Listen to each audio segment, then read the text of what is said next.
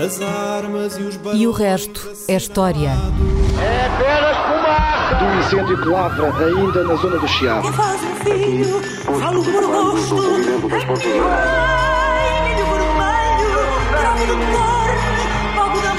Quer transformar este país numa ditadura. Não, não. Com João Miguel Tavares e Rui Ramos. Olá, sejam bem-vindos ao episódio número 96 de E o Resto é História, com Rui Ramos e João Miguel Tavares.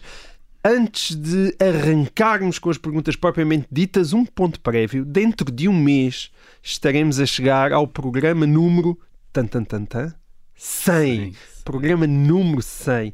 E então eh, é uma data evidentemente especial e tivemos uma ideia para essa edição. eh, um programa inteiramente dedicado não àquilo que aconteceu, mas àquilo que poderia ter acontecido. Há quem lhe chame história alternativa, história virtual ou história contrafactual, mas os ingleses costumam resumir isto em duas palavras: what if? E se? E se os nazis tivessem conseguido produzir a bomba atómica antes dos americanos? E se Dom Sebastião não tivesse desaparecido em Alcácer Quibir? E se Marcelo Caetano tivesse iniciado o processo de descolonização em 1970? Ou seja, o que é que teria acontecido? Este é sempre um, exercício intelectual útil e, e muito divertido, esperamos nós, eh, e é ele que queremos dedicar o especialíssimo programa 100. Por isso, já sabe, convidamos-o a enviar-nos perguntas do género what if e se para história.observador.pt. Já temos algumas perguntas que, mesmo sem este pedido, os nossos ouvintes nos foram enviando, mas queremos mais. Bom, enquanto essas perguntas não chegam, Rui, temos uma pergunta da Helena Rosa. E quem é a Helena Rosa? Bom, é é uma menina de 10 anos que nos permite regressar àquela que é a minha rubrica favorita, Perguntas dos Miúdos lá de casa. Escreveu a Helena Rosa: Olá, chamo-me Helena e tenho 10 anos. Queria saber porque é que nos países onde se fala espanhol, da América do Sul, têm todos fronteiras uns com os outros, mas não são todos o mesmo país. Acrescento eu, ao contrário do Brasil, não é? Portanto, como sempre há- costuma acontecer, Rui, os mais pequenos fazem as melhores perguntas. Como e porquê é que a colonização portuguesa na América conseguiu produzir um único e imenso país, enquanto a colonização espanhola deu origem a uns 20 países diferentes na América do Sul e na América Central, que é onde é mais ou menos a contar. Ora, muito bem. É uma boa pergunta a da Helena. Confirmas, Ah, portanto. É. Porque é que no princípio do século XIX, há 200 anos, a América Espanhola se desfez em tantos países e a América Portuguesa se manteve como um país só, o Brasil. Ahm, antes, antes de dar a explicação que me parece a melhor, vou dar duas outras possíveis explicações, mas que não me parecem tão boas, mas que são também explicações possíveis. A primeira seria dizer que, mesmo no tempo da colonização, o Brasil já formava um- uma espécie de bloco compacto, enquanto a América Espanhola estaria dividida em diferentes núcleos de povoamento e de governo. Vão do México à Argentina. E isso pode ser sugerido pelo facto de o Brasil constituir, no tempo da colonização portuguesa, um vice-reinado, portanto, uma unidade com um vice-rei, enquanto a América Espanhola já era composta de várias unidades de governo. Havia o vice-reinado do México, com capital na cidade do México, eh, o vice-reinado de Nova Granada, com capital em Bogotá, o vice-reinado do Peru, o vice-reinado do Rio da Prata, com capital em Buenos Aires, e a Capitania Geral do Chile, com capital em Santiago. Portanto, já havia várias unidades de governo na América Espanhola. Agora, embora o Brasil tivesse só um vice-rei, também é verdade que o Brasil estava dividido em capitanias, isto é, em unidades de governo mais pequenas também. Certo. Portanto, olhar para os vice-reis não explica completamente o, o que é que se passa, o, o que é que se passou na América Espanhola e ah, na América Portuguesa no princípio do século XIX para uma dar uma série de países e outra dar só um. Ah, mais importante, o povoamento do Brasil também não era contínuo. Ah, Os núcleos de povoamento estavam muito separados entre si, por enormes distâncias e por zonas desabitadas. O Brasil era, em termos de povoamento, ah, de povoamento ah, de origem europeia, o Brasil era uma espécie de arquipélago em terra, eh, com, vamos imaginar que se fosse no mar, portanto era uma espécie de Açores, com ilhas Certo. ali e acolá, eh, muito distantes ali, umas das vez de outras. azul, era verde, mas era mas verde e era um matagal. mesmo. Mas só para termos eh, ideia das distâncias que estamos a falar. Eh, ainda hoje, Salvador da Bahia, por terra, está distante 1627 quilómetros do Rio de Janeiro. Essa é mais ou menos a distância de Lisboa a Paris. Uh, o Recife, que era a capital da capitania de Pernambuco, está distante de 2.309 km por terra do Rio de Janeiro. É mais ou menos a distância de Lisboa a Berlim. Certo. E se para falarmos em Manaus, Manaus está distante 4.200 km do Rio de Janeiro. É a distância de Lisboa a Moscovo.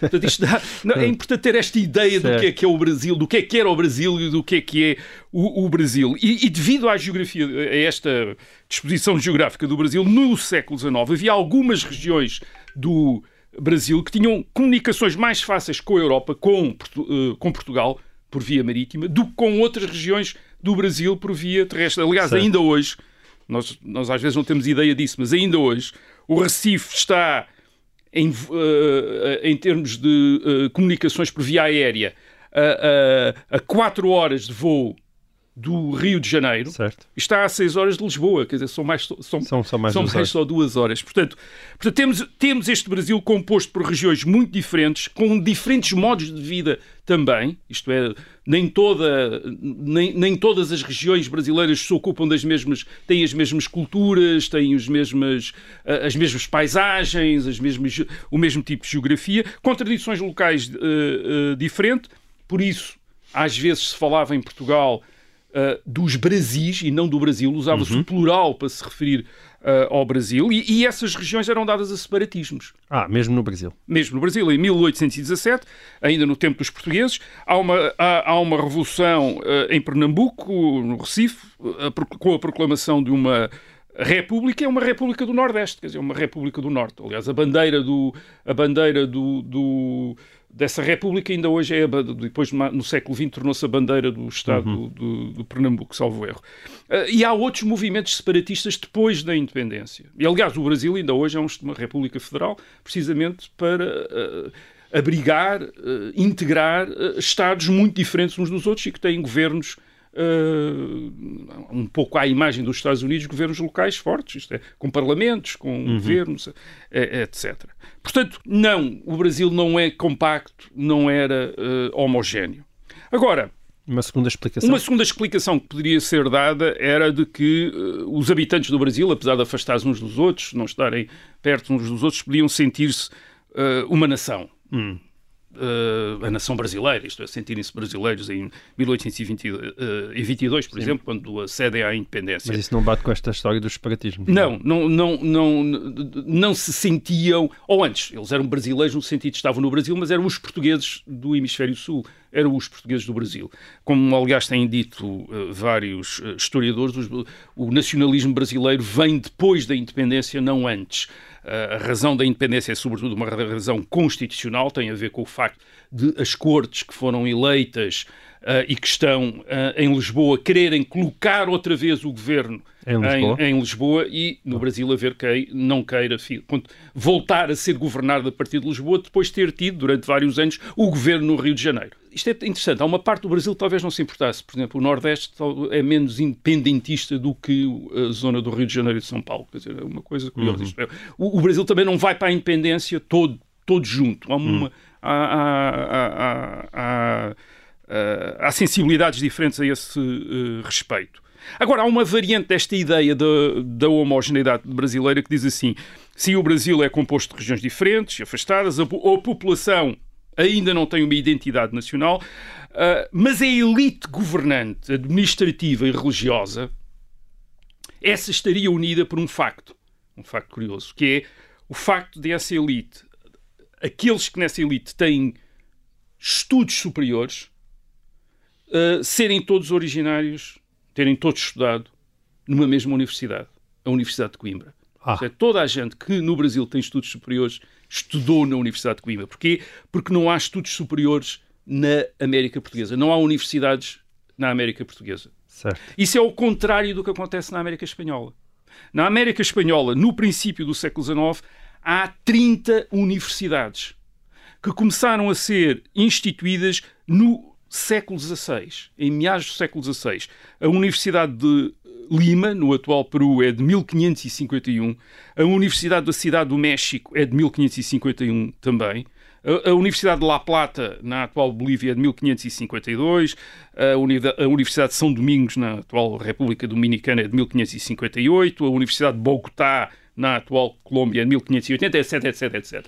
Isto Ou é, seja, as elites da América Espanhola Foram provinham formadas localmente. é de vários Nós tivemos centros, cuidado de não fazer isso. de vários centros de formação, enquanto as, as elites da América Portuguesa vinham de um. Vinham de vinham Coimbra, um. como o professor Ah, e também se pode notar, eu, com esta eh, eh, descrição, ou esta. eh, eh, a indicação que eu fiz desta, do- de- destas, eh, das sedes das universidades, eh, que estas cidades eh, universitárias na América Espanhola se tornaram capitais de Estados independentes no século.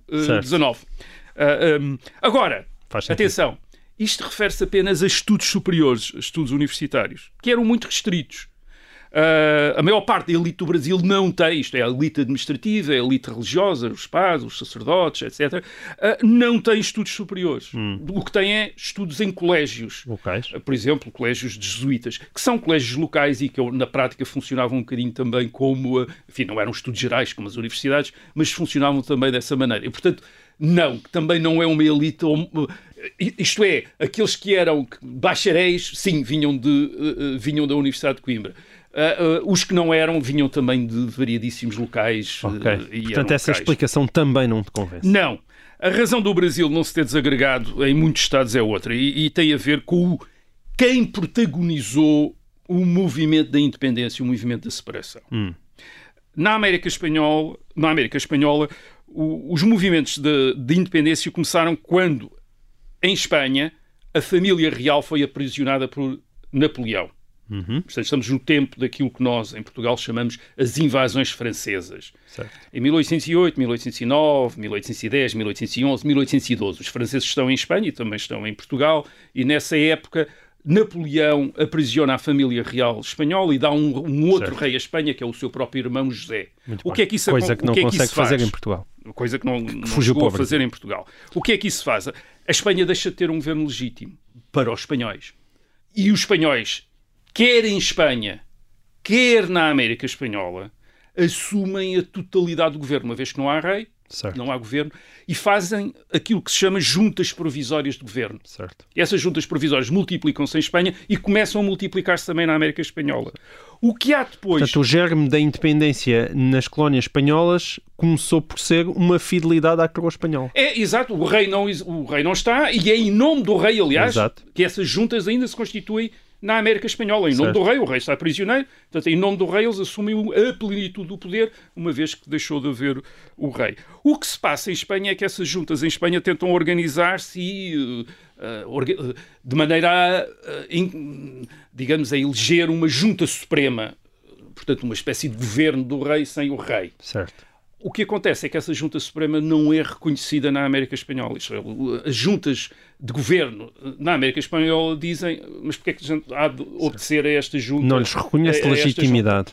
é, nós somos fiéis ao rei, mas não somos fiéis a estes espanhóis, Uhum. a estes habitantes da Península Ibérica que agora dizem que nos querem governar. Nós éramos governados pelo rei, não éramos governados por, por esta Pela gente. península. Portanto, o princípio da separação da América Espanhola tem a ver com esta ausência do rei e com esta necessidade de preencher esse vazio de poder, uma vez que o rei não está a assegurar o governo, e, portanto, formam-se estas juntas que depois contestam a autoridade da Junta Suprema que aparece na Península Ibérica e começam a tornar-se praticamente independentes. Certo. E independentes, geralmente esfiadas por caudilhos militares, isto é, por, por generais, por chefes militares que ah, se põem à frente das tropas que existem ah, localmente e que assumem essa, ah, essa, enfim, essa vontade depois Uhum. de imitarem o George Washington e os heróis da independência Americana. americana.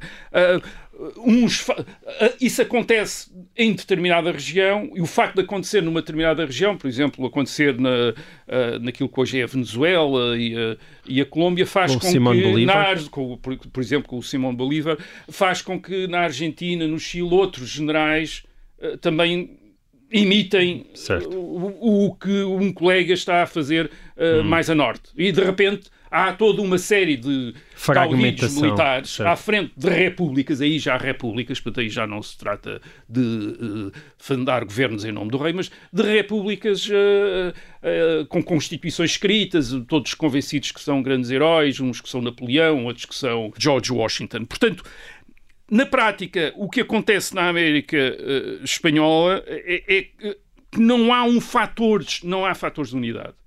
Ah, sempre que uma cidade se zanga com outra cidade que era capital do Estado onde estava, o que acontece é que aparece um general nessa cidade a proclamar a independência e a formar-se uma nova, uma nova república. Aliás, isso nota-se no facto de ah, a fragmentação ter continuado depois da independência. Isto é, por exemplo, a independência em em 1819, aquilo que hoje é, é o Equador, a Venezuela e a Colômbia e o Panamá chegam à independência através da República da Grande Colômbia. Aliás, é a República da Colômbia, os historiadores hoje chamam Grande Colômbia para distinguir, distinguir a Colômbia outra. 2, com Simão Bolívar como Certo. presidente. Portanto, a Colômbia dividiu-se em quatro, E, basicamente. portanto, a Colômbia, em 1831, isto, um, anos depois, eh, eh, está, 12 anos depois, eh, divide-se em quatro. Portanto, a fragmentação continuou depois da independência. E porquê é que isso não aconteceu no Brasil, então? Ora bem, porque é que isto não aconteceu no, no Brasil?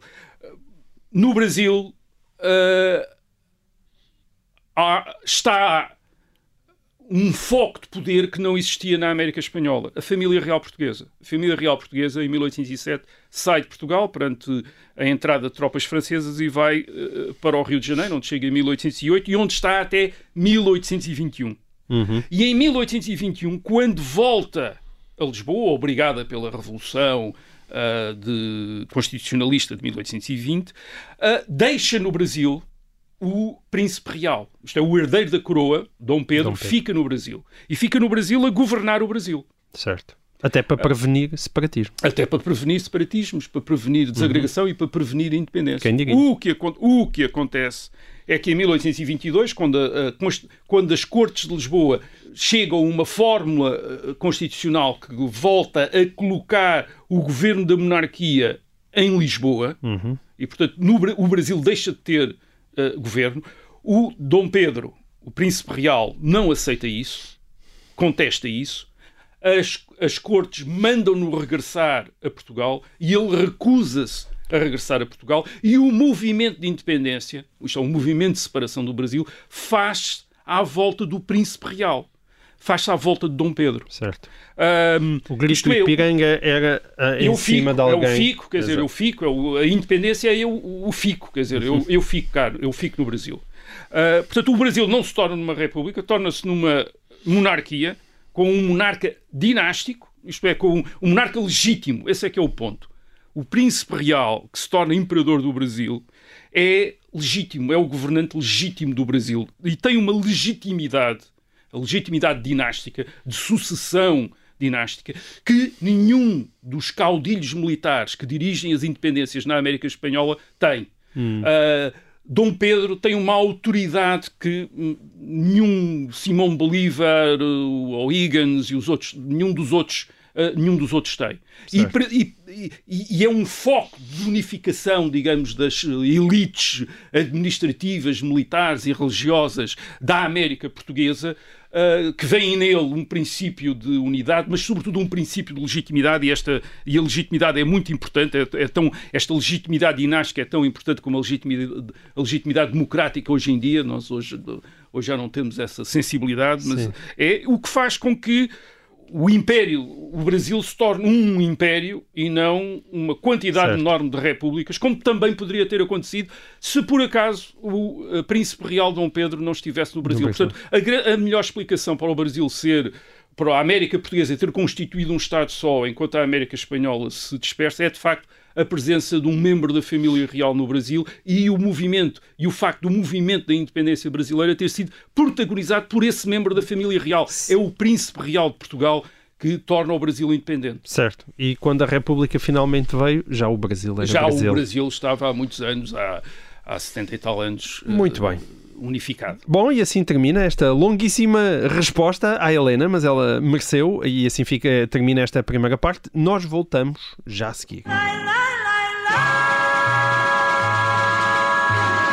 Olá, seja bem-vindo a esta segunda parte de E o Resto é História, do programa número 96.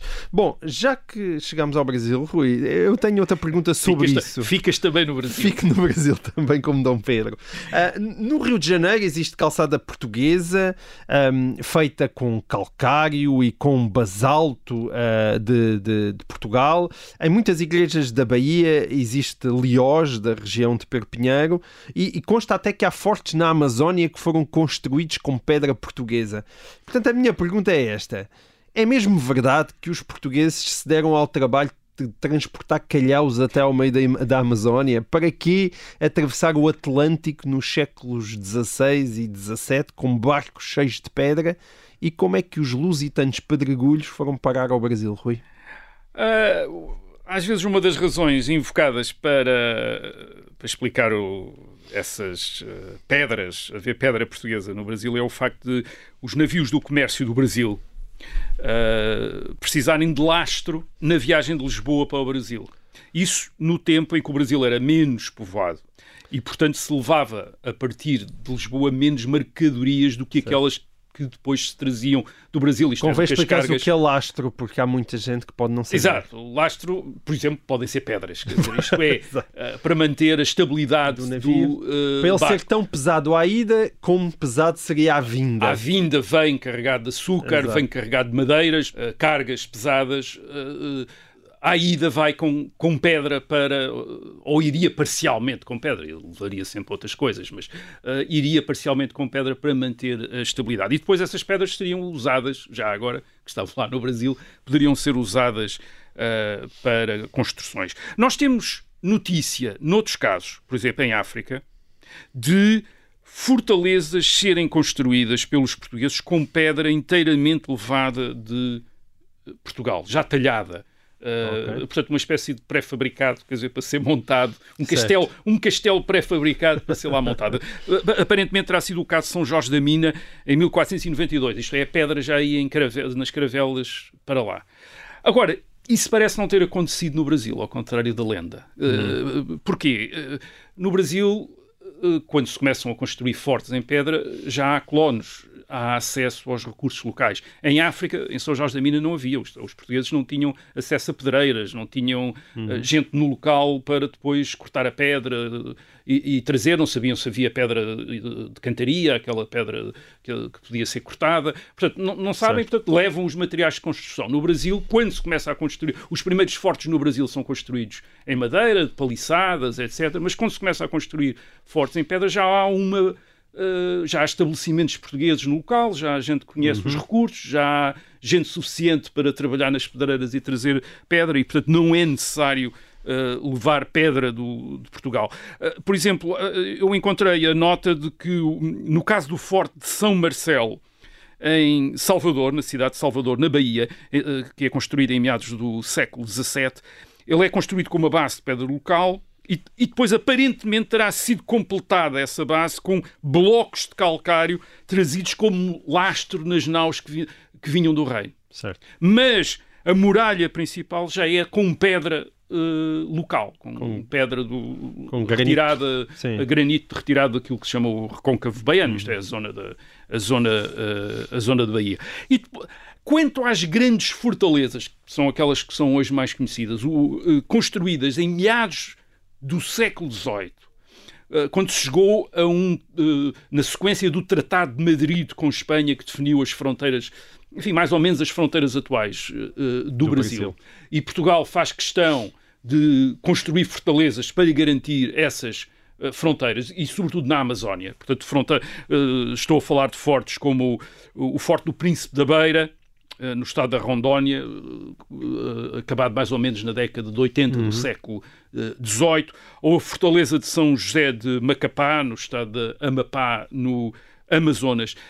É, esses fortes são construídos com pedras locais. Uhum. E há até uma tese de doutoramento sobre a Fortaleza de São José de Macapá, sobre a, geo, a geologia da fortaleza de São, de, de, de São José de Macapá, que prova que a pedra foi cortada localmente e foi a pedra usada para construir as muralhas é uma pedra uh, local, é uma pedra uh, local. Ou Os... seja, para destruir o mito de que no meio dos, do, da Amazónia haveria, haveria pedra com, pedras levadas de Portugal. Não, as pedras eram, foram okay. arenitos e calcários locais e isso foi testado, isto é, por geólogos Fogo, que tiveram Rui, a lá confirmar, tu com uma história tão confirmar bonita. isso. Uh, os planos das fortalezas, etc., foram planos uh, feitos, em, uh, feitos por portugueses, feitos em Portugal, mas por portugueses, ou antes, encomendado por portugueses, mas feitos até por engenheiros militares italianos, quer dizer, que foram aqueles que fizeram os, os... Estes são fortes, são fortes já da era da eh, da artilharia, eh, e, portanto são fortes em polígono, como os fortes da, da Elvas e da Almeida, fortalezas da Almeida e, e, de Elvas aqui em Portugal. Portanto, vêm aqueles polígonos, com, são fortes achatados, já não têm aquele aspecto medieval. Mas, mas talvez isto. Eu tenho a ideia que esta história das pedras portuguesas possa ter uma origem, uma outra origem, a, a lenda. E tem a ver com o facto de no Brasil há calçada, isto é, há, calçada. Essa é portuguesa chamar-se pedras portuguesas. Não, ah. não é portuguesa. O, uh, os calcários e os basaltos não são portugueses, mas eles chamam pedras portuguesas. Okay. chamam pedra portuguesa aquilo, ou calçada portuguesa, ou pedra portuguesa. E curiosamente, não vem do tempo da colonização.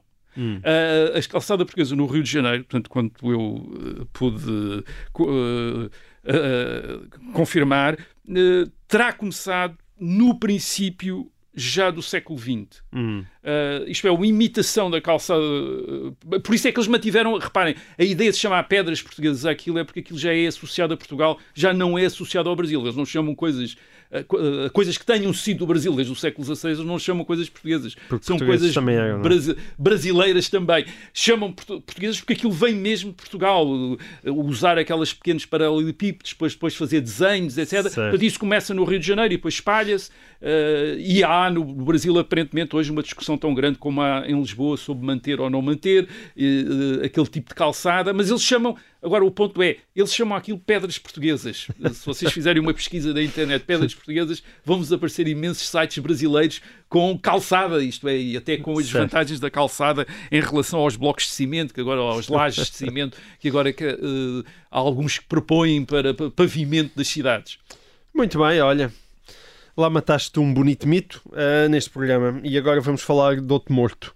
A 28 de abril de 1945, fez uh, eh, 76 anos aqui há, há duas semanas, nós andamos a adiar este tema desde então. Benito Mussolini, líder da Itália fascista e grande inspirador de vários fascismos europeus do século XX, foi morto no norte de Itália por membros da resistência italiana em circunstâncias que ainda hoje são motivo de debate. Um dia depois uh, de ele ser morto, o cadáver de Mussolini foi pendurado cabeça para baixo numa praça de Milão e dois dias depois Adolf Hitler suicidar-se-ia em Berlim. Uh, assim terminava a Segunda Guerra Mundial na Europa mais do que esclarecer as dúvidas em relação à morte de Mussolini, Rui, eh, aquilo que eu te pedi era um breve retrato dos anos finais da sua vida, já que Mussolini começou por ser deposto e preso em 1943, na sequência da invasão de Itália pelas tropas aliadas, foi resgatado uh, por tropas de elite alemãs ainda nesse ano, de 43, e liderou durante dois anos a República Social Italiana na parte do país que ainda não estava ocupada pelos aliados. Esse Estado, aliás, ficou conhecido como República de Saló, e é daí que vem o título do famoso filme de Pierpaolo Pasolini, Saló ou os 120 Dias de Sodoma, onde o fascismo se cruza com o Marquês de Sade. Isto é uma daquelas pizzas cheias de ingredientes, Rui. Uh, por onde é que queres começar a trincá-la?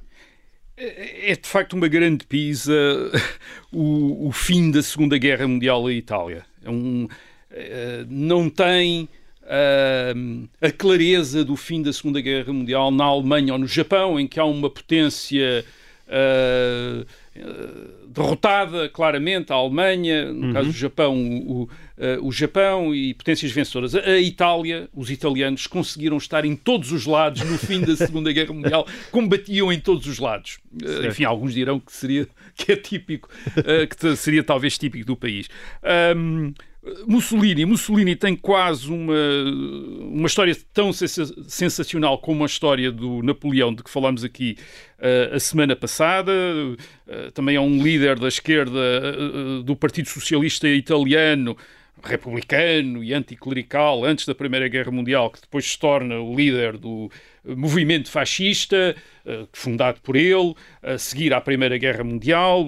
Era republicano em 1922, torna-se o primeiro-ministro de um governo da monarquia, da monarquia italiana. Era anticlerical em 1929, é ele que negocia uma concordata com o Vaticano e, portanto, nós falámos aqui daquela da síntese que era o bonapartismo uhum. entre a revolução e o antirregime e o fascismo italiano tem, nos anos 20, a ditadura fascista italiana, tem também esta característica de síntese isto é, de um movimento revolucionário que ao mesmo tempo mantém a ordem uhum. em Itália, de um movimento de milícias que ao mesmo tempo quer lançar a Itália num projeto de expansão no Mediterrâneo, num, num movimento que era republicano que agora apoia a monarquia, num movimento certo. que era anticlerical e que agora tem um bom entendimento com a Igreja Católica. E isto tudo à volta de um líder carismático. Portanto, há aqui muito, e na época fez-se essa associação entre Mussolini e Bonaparte. Uh, e Napoleão Bonaparte foi Sim. feita na época uh, várias vezes. Mais uma coincidência, que, é que ambos caíram duas vezes. É verdade, e depois Napoleão e Mussolini tiveram também essa, tenham também essa história em comum. Nós sabemos que Napoleão abdicou em 1814, foi para a Ilha d'Elba, mas regressou outra vez à França em 1815, os famosos 100 dias, ao fim dos quais, depois da Batalha do Waterloo, teve de abdicar outra vez. E o, a história do, do uh, de Mussolini é também um bocadinho parecida. Ele também é uh, demitido pelo rei uh, em 25 de julho de 1943, uhum. portanto, cai do poder em, em, em julho de 1943. Volta em setembro de 1943 Não, com a ajuda dos, dos, alemães para chefiar aí já a República Social Italiana no norte de Itália. Estava centrada em Saló e é, o seu nome e volta a cair em abril de uh, eh, 1945, quando os alemães retiram do norte e a República Social Italiana cai. Mas, mas vamos à primeira vez, isto é, como é, o que é que aconteceu Note em 25 Napoleão, de julho? só para regressar e relembrar, tinha sangue italiano, portanto... Tinha sangue italiano, exatamente, há, há, aqui, há, há, aqui uma coisa de, em comum. Uh, o que é que aconteceu em julho de 1943? O que aconteceu em julho de 1943 é que Mussolini é derrubado por um golpe fascista. É uma, um, coitado, é uma vítima, é uma vítima do fascismo. Porque o, o que acontece é que Mussolini é, uh, tem um voto contra no, uh, naquilo que é o principal órgão das instituições fascistas, que é o, o, o chamado Grande Conselho do Fascismo. Hum. É o principal, é o órgão onde estão os líderes do Partido Nacional Fascista, era assim que, hum. uh, que se chamavam, e eles votam nesse órgão, no, na noite de, de 24 para 25 de julho de 1943, votam por retirar poderes a Mussolini. Certo. Agora, porquê? porquê? Isto é, porquê é que isto aconteceu? Porquê? Bem, isso tem, a ver, isso tem a ver com o que se estava a passar na guerra. Aliás, já fizeste essa referência. Uh, o, o, os fascistas italianos nem sempre tinham estado com os nazis alemães. Ao princípio até vinha...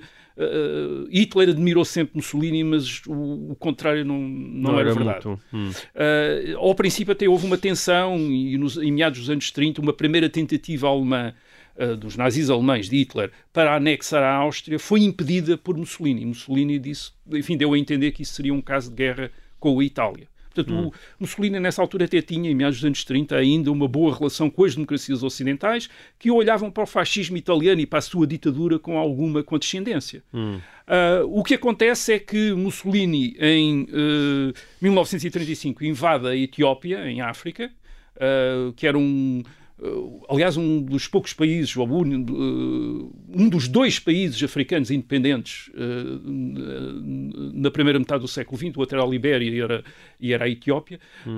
mas que a Itália sempre tinha tido aspirações a ter como colónia, invadiu, ocupou e isso incompatibilizou as democracias ocidentais uh, com, com, Mussolini. Uh, com, Mussolini. porque acharam que era uma agressão contra um certo. Estado independente que até fazia parte da sociedade das, das nações. Uh, das nações. E, assim e a partir daí a Itália ficou próxima da Alemanha. Mas mesmo em 1939, quando Hitler começou uh, guerra invadindo a Polónia e depois entrando em guerra com a França e com a Inglaterra, a Itália manteve-se neutral. A Itália só vai entrar na guerra em junho de 1940, já praticamente no fim, e com a ideia de que, eh, enfim, vamos entrar na guerra para aproveitar, para ficar do lado do vencedor, do lado da Alemanha, uh, mas para não combater coisíssima nenhuma. Quer dizer, isto é só certo. para, uh, aliás, iniciarem ali uma, uma, uma, aspiração que tinham de ocupação do uh, Mediterrâneo. Portanto, esperavam que a guerra fosse curta. A, a Itália não tem meios para uma guerra longa. É um país ainda rural, é um país com uma população analfabeta, não tem a indústria alemã e os meios alemães,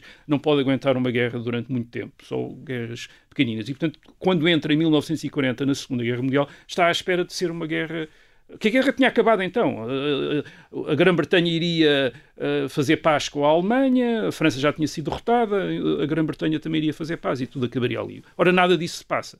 A Grã-Bretanha não faz a, paz, isto é, Churchill continua a guerra contra Hitler, e depois Hitler, em 1941, em junho de 1941, uh, amplia a guerra com um ataque à União Soviética. E, o ataque à, e a União Soviética também não se rende.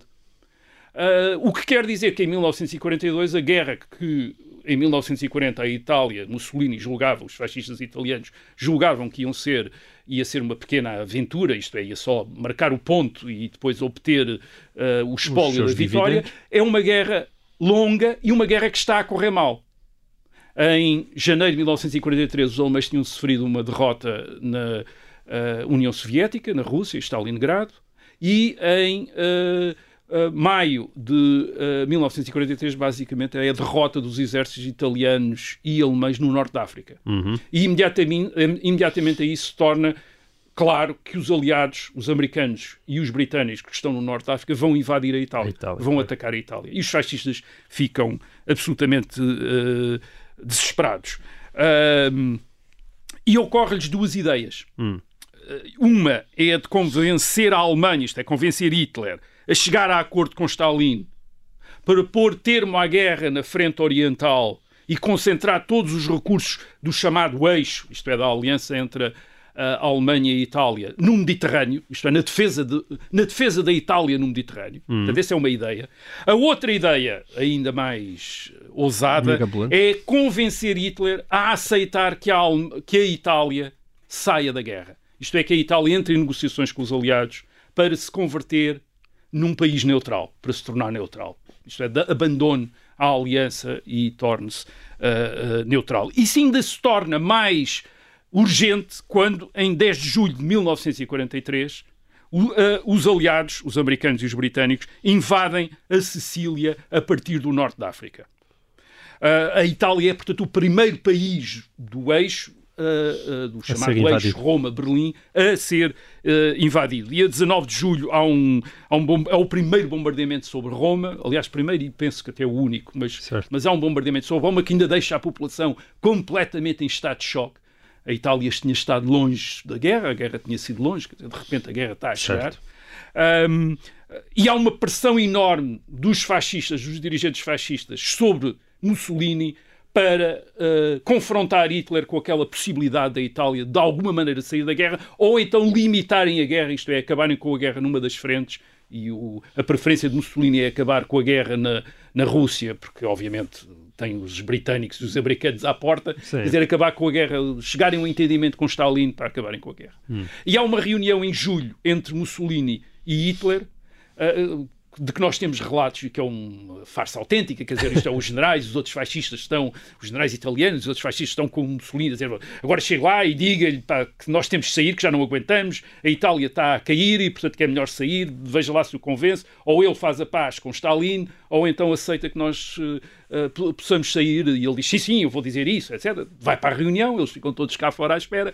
Quando vem o Mussolini, uh, pergunta-lhe, então não tive coragem para dizer, ele não me deixou falar, aliás, ele dizia, não me deixou falar, eu não pude falar, quer dizer, e, portanto, o que acontece é, os fascistas, os dirigentes fascistas, basicamente, perdem completamente a confiança em Mussolini e percebem que para fazerem o tal plano, e então já aí, que é o de saírem da guerra, é o plano deste, de alguns dos hierarcas, como eles chamam, do fascismo, é saírem da guerra tem de ser através do afastamento de, De eh, Mussolini. de Mussolini. Isto é, eles têm de afastar Mussolini para conseguirem aquele truque e, e para Dino Grandi, que é um dos conspiradores, um dos líderes fascistas conspiradores, eh, trata-se não apenas, já não se trata de sair da guerra, porque eles aí já, trata-se de mudar de campo. Isto é, eles querem de repente declarar guerra à Alemanha e passar a atacar a Alemanha. Quer dizer, uma coisa ainda mais, ainda mais espantosa. Oh, Rui, desculpa, nós temos que sair de campo. Uh, vamos ter de sair de guerra. Sim, eh, esta guerra vai continuar, mas já a seguir em podcast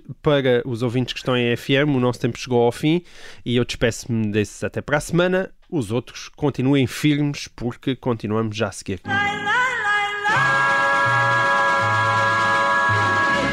Rui. Ora bem, a outra coisa que nós temos de perceber para compreender o que se passou em julho de 1943 no Grande Conselho do Fascismo é que a Itália fascista era duas coisas.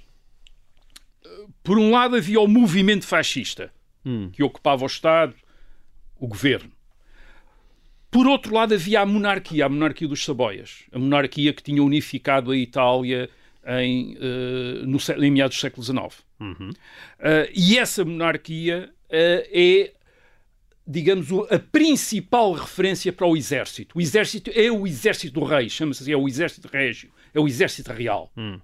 E, portanto, uh, temos por um lado Mussolini como duce do fascismo e primeiro-ministro de Itália, e temos depois o rei como chefe de Estado e também, durante muito tempo, depois Mussolini, durante a guerra, tinha ocupado essa posição, o principal, digamos, o comandante supremo das Forças Armadas.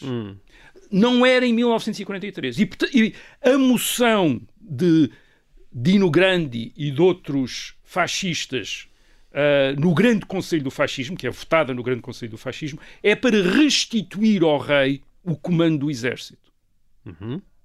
Isto é, eles votam e aprovam, a maioria do Grande Conselho do Fascismo aprova essa moção de o rei voltar a ser o comandante supremo das Forças Armadas, como tinha sido tradicionalmente e, não, eh, e tinha deixado de ser durante aquele período em que Mussolini tinha tomado essa, essa, eh, Essa essa, função. função. O que é que se passa? Passa-se que, ao mesmo tempo que os fascistas estão a conspirar, há também militares a conspirar, há oficiais também a conspirar com o rei.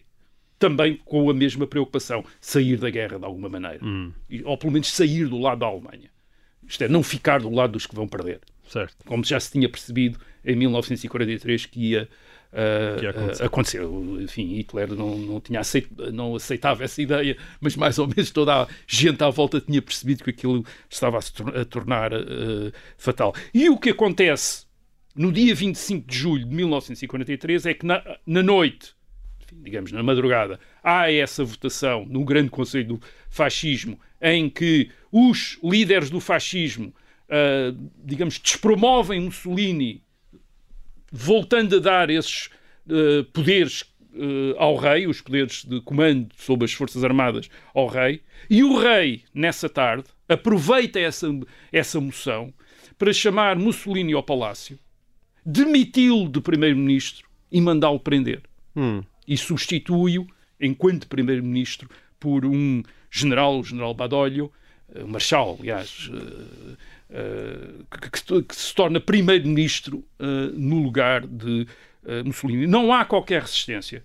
Isto é, o, o fascismo está divididido, como se tinha visto no Grande Conselho do Fascismo, e está também desmoralizado pelas derrotas. Isto é, já há Uh, portanto, a defesa da Sicília está a correr pessimamente. Uh, toda a gente percebe em 25 de julho que a Sicília vai ser ocupada pelos uh, aliados, aliados. pelos americanos e pelos britânicos, e, e que a partir da Sicília vão invadir o sul de Itália e vão ocupar a Itália também. Portanto, já, já, já se tinha toda a gente, e que não havia possibilidades, não havia meios de resistir à investida. uh, uh, Aliada. aliada e também não havia meios de uma, para resistir a uma outra coisa que estava a acontecer em julho, que é a entrada do exército alemão em Itália. Isto é, a partir das fronteiras eh, eh, Fronteira os- o- da fronteira norte, as forças armadas eh, alemãs, prevendo aliás qualquer coisa que se ia passar, isto é, não confiando também na Itália, estão a colocar cada vez mais unidades uh, dentro da Itália, dizendo que é para reforçar, uh, enfim, para ajudar os italianos. Isto é, estão-se a colocar geralmente. eles estão a colocar unidades do exército ao lado das unidades italianas, onde há, portanto, onde há quartéis, onde há concentração de forças italianas, começa a haver concentração de forças alemãs, com o objetivo de no caso da Itália, fazer qualquer coisa uh, uh, como fez, uh, serem imediatamente desarmados pelos alemães, que é isso que acontece em setembro de 1943. O grande problema, portanto, é em julho de 1943 para o governo italiano, para o novo governo italiano, é a Alemanha.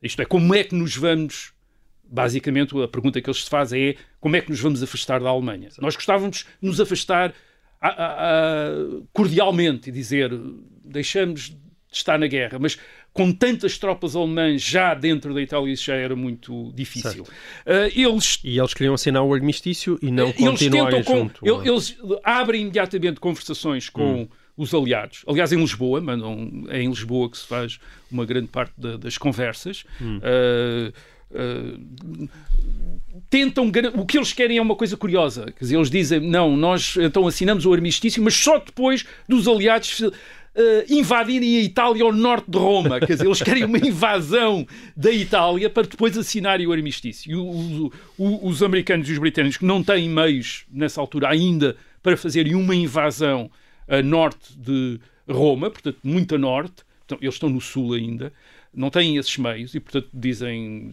está bem, então mandamos uma brigada aerotransportada para Roma, para garantir Roma. Mas eles dizem, não, mas isso não é suficiente, queremos mesmo queremos uma invasão. Uma invasão melhor, então os, os, os aliados dizem, bem, mas então tem de nos garantir que não há resistência italiana e eles explicam: não, não, mas nós temos de vos combater, que é para os alemães não perceberem que nós estamos de acordo com vocês para, para a invasão. Então os, aliados, os aliados dizem: bem, então se vocês vão combater contra nós, não vamos, não vamos invadir. Portanto, é uma, uma, uma espécie de uma farsa certo. autêntica nos bastidores.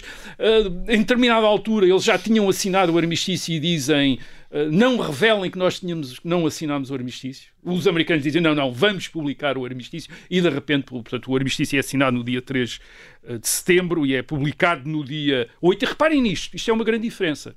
Os aliados, desde uh, dois anos antes, que, que, em relação à Alemanha, ao Japão e à Itália, uh, se recusavam a negociar. Hum. Isto é, a única coisa que aceitavam destes países era rendição incondicional. E a verdade é que este golpe fascista contra Mussolini, o golpe do rei e fascista contra Mussolini, uh, contra Mussolini permitiu à Itália, em setembro de 1943, estar a conseguir negociar um armistício com, uh, uh, com, os, com aliados. os, aliados. Em vez de se render incondicionalmente como era uh, a política aliada. Bem, a 8 de setembro os aliados anunciam que há um armistício. E nesse dia, imediatamente, a Alemanha invade a Itália hum. um, em força. E a Alemanha não quer apenas ocupar a Itália, isto é, podia ocupar militarmente a Itália. Não quer ocupar a Itália. Faz essa manobra política que é ir buscar Mussolini. Mussolini estava preso. Uh, Hitler manda resgatá-lo e coloca Mussolini. E as fontes, algumas fontes dizem sem entusiasmo nenhum de Mussolini. Isto é, Mussolini não está nada. Mussolini estava mesmo deprimido, tinha achado que aquilo tudo tinha acabado. A verdade é que Hitler o obriga a colocar-se à frente de um novo Estado. É uma república, uma vez que o rei está do lado dos aliados, o rei tinha fugido para o sul, está à sua proteção dos, uh, uh, americanos e dos britânicos. Portanto, os fascistas agora voltam a ser republicanos, fazem uma república que chama-se a República Social Italiana e voltam a ser revolucionários. Hum. Esta República Social Italiana é o fascismo de esquerda. é republicano, é anticlerical. O Vaticano nunca reconhece a República Social Italiana. Uh, e é socialista. Hum. A República Social Italiana é socialista, isto é, uh, uma coisa que o governo fascista faz é nacionalizar todas as empresas com mais de 100 trabalhadores. Quem impede que isso seja, que uh, isso abranja a indústria é a Alemanha nazi. Os nazis é que dizem não, não. As fábricas, a Fiat, etc., ficou em mãos privadas. Porquê? Porque não acreditam, eles não acreditam no que o Estado italiano tenha meios para uh, uh, gerir eficientemente indústrias que são importantes. Porque uma das razões pela qual uh, os, os, alemães hesitam sobre o que fazer na Itália. Uma proposta, por exemplo, do general Rommel é para recuarem até aos Alpes e defenderem a Alemanha a partir, ou o território ocupado pela, na Europa pela Alemanha a partir dos Alpes.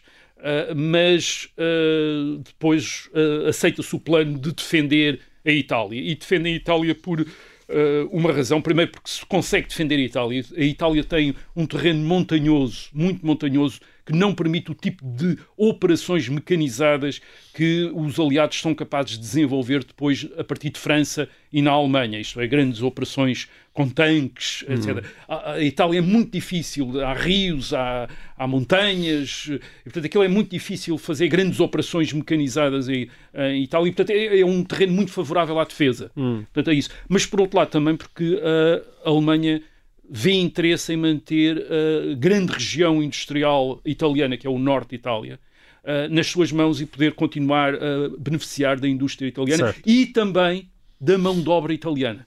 Isto é, são centenas de milhares de italianos. Por exemplo, todo, o, a maior parte do exército é desarmado pelos alemães e é metido em vagões e, e levado para a Alemanha, onde vai trabalhar em fábricas uh, alemãs. Isto é, usado como mão de obra uh, imediatamente é levado para. Ora bem, o que é, mas o que é que acontece então em setembro de 1943? É onde havia uma Itália, já não há uma só Itália, há duas e até há três Itálias. Portanto, uh, no sul há o Reino de Itália, com o rei, uh, que está sob a proteção dos britânicos e dos americanos.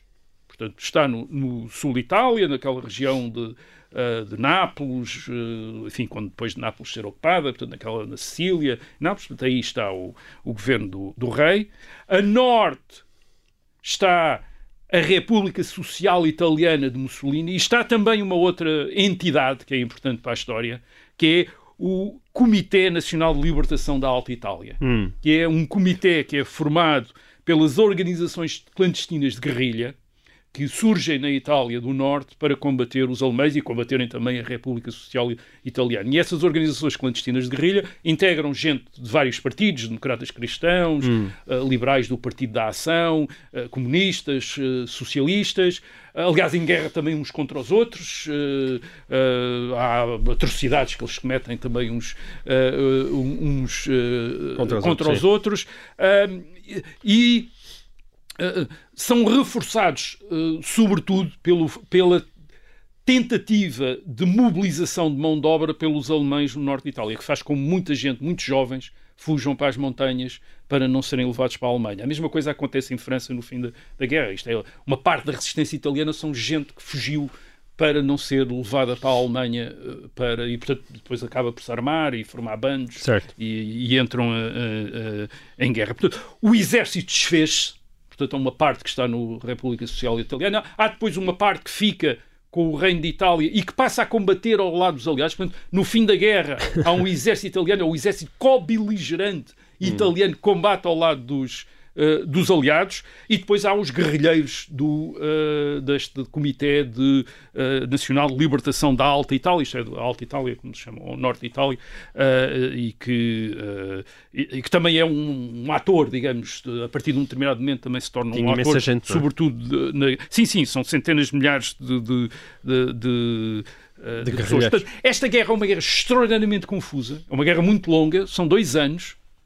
Os aliados os aliados depois também não veem a Itália como prioridade e, portanto, também não fazem um grande esforço em Itália para, para ocupar a Itália toda. Estão mais interessados na operação que vai ser o desembarque na Normandia e, o, uh, e a campanha de ocupação certo. da França e depois o ataque à Alemanha, o diretamente que, à Alemanha. O que prova o que tu estás a dizer, não é? Sim. Ou seja, a dificuldade de ultrapassar Sim, era, a Itália. Era muito difícil, eles demoram meses sido, e meses. ter sido mais rápido. E depois os, os, invernos de 1943, 44, 44, 45 são invernos medonhos de chuva, a aviação aliada não consegue às vezes operar, portanto os aliados nem sequer têm a vantagem do controle do, do ar como tinham noutros, como geralmente tinham. Uh, portanto, enfim, aquilo era uma, uma dificuldade dificuldade enorme.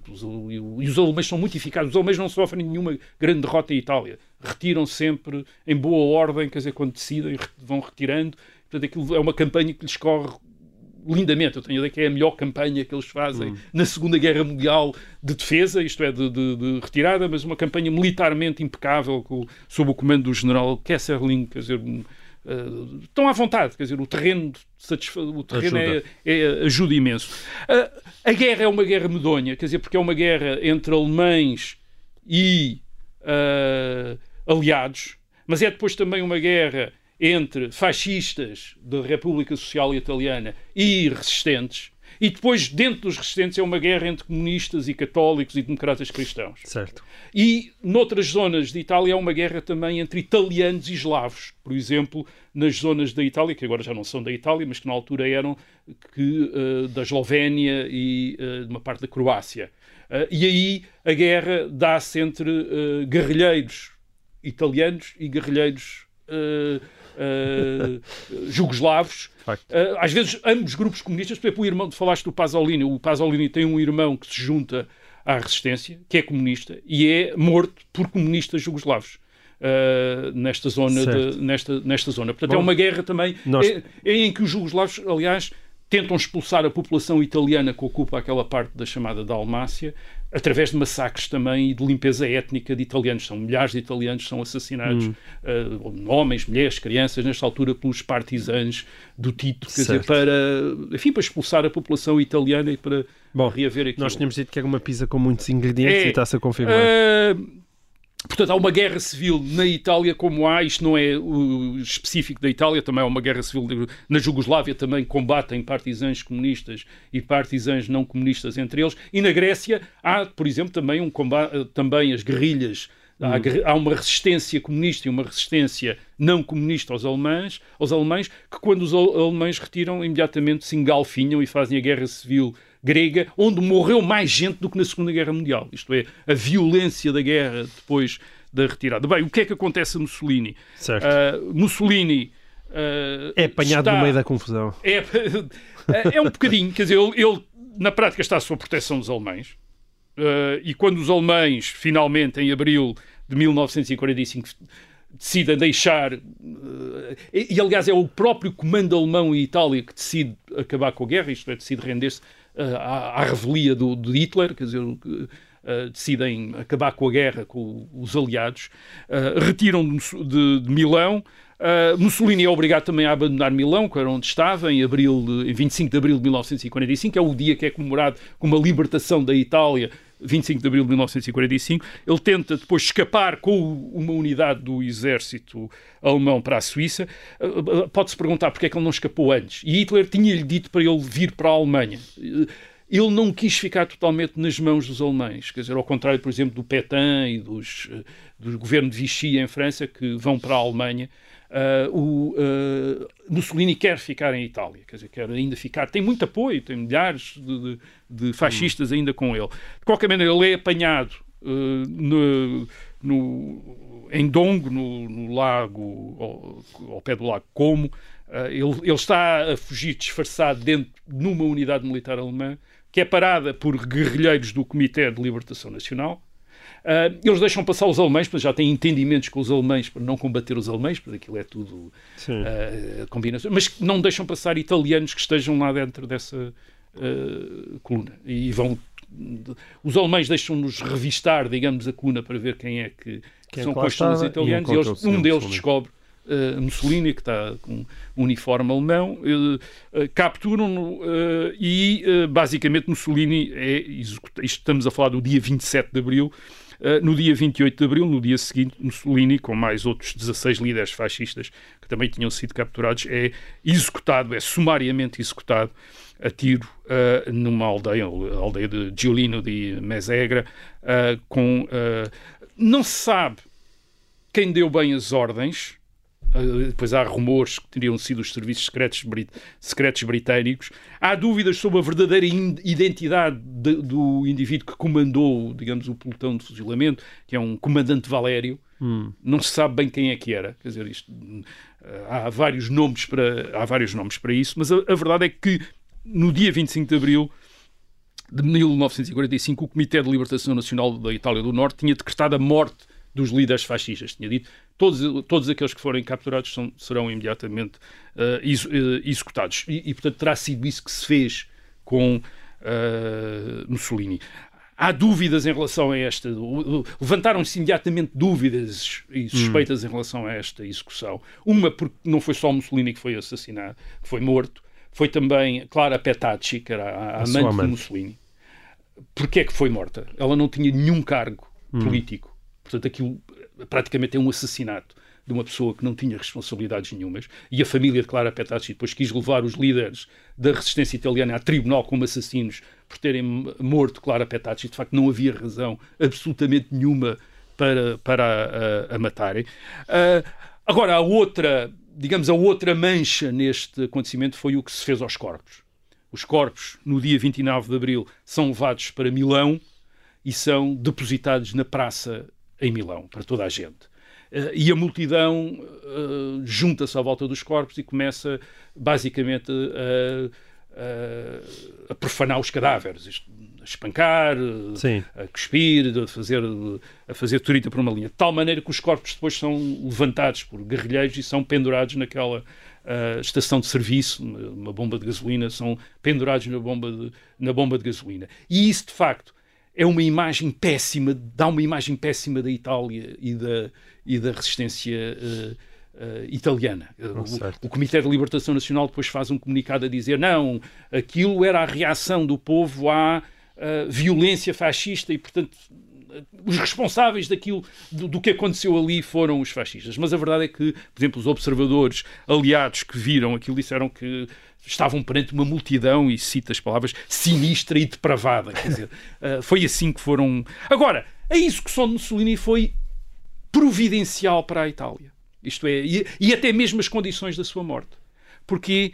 Porque basicamente permitiu à resistência, aos líderes da resistência, dizer: bem, Mussolini está morto, acabou-se os ajustes. Quer dizer, Uh, Mussolini e os principais líderes fascistas foram mortos, foram humilhados, foram pendurados, portanto, acabou-se mais. Quer dizer, não vai haver mais nada em relação aos fascistas. E, aqui, e, é isso que o governo da resistência, aliás, até o líder comunista, o Palmiro Togliatti, que, que, que, era o ministro da Justiça, é ele que anuncia isso, em 1946, janeiro de 1946, uma lei de amnistia. Hum. Isto é, todos os crimes políticos são amnistiados, os da resistência e os dos fascistas. Toda a gente é amnistiada. E ao mesmo tempo os aliados fazem também têm esta atitude também com a Itália. Não exigem um julgamento dos responsáveis pela Segunda Guerra, dos responsáveis italianos pela Segunda Guerra Mundial e dos criminosos de guerra italianos, como exigem dos, ao, uh, em relação a alemães e uh, japoneses. E reparem, os italianos tinham ocupado uma parte dos Balcãs e tinham ocupado a Etiópia, onde tinham cometido crimes de guerra.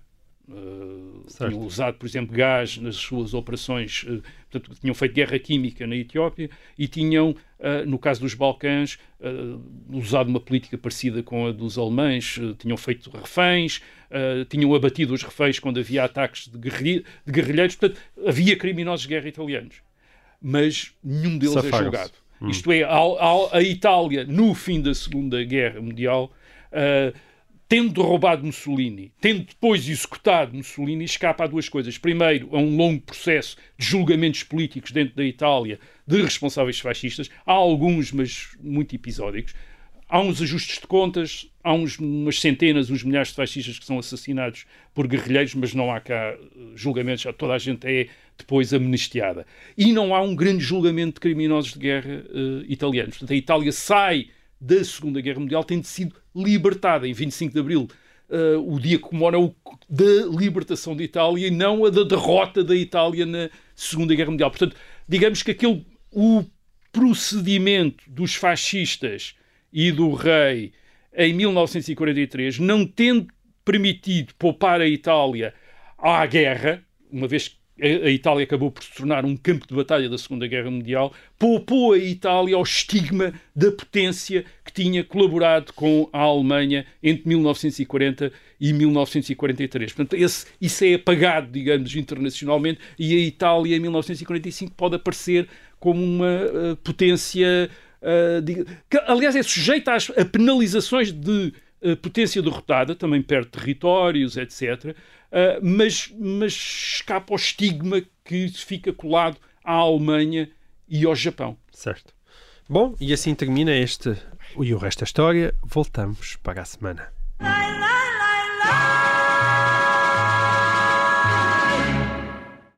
Obrigada por ter ouvido este podcast. Se gostou, pode subscrevê-lo, pode partilhá-lo e também pode ouvir a Rádio Observador online em 98.7 em Lisboa e em 98.4 no Porto.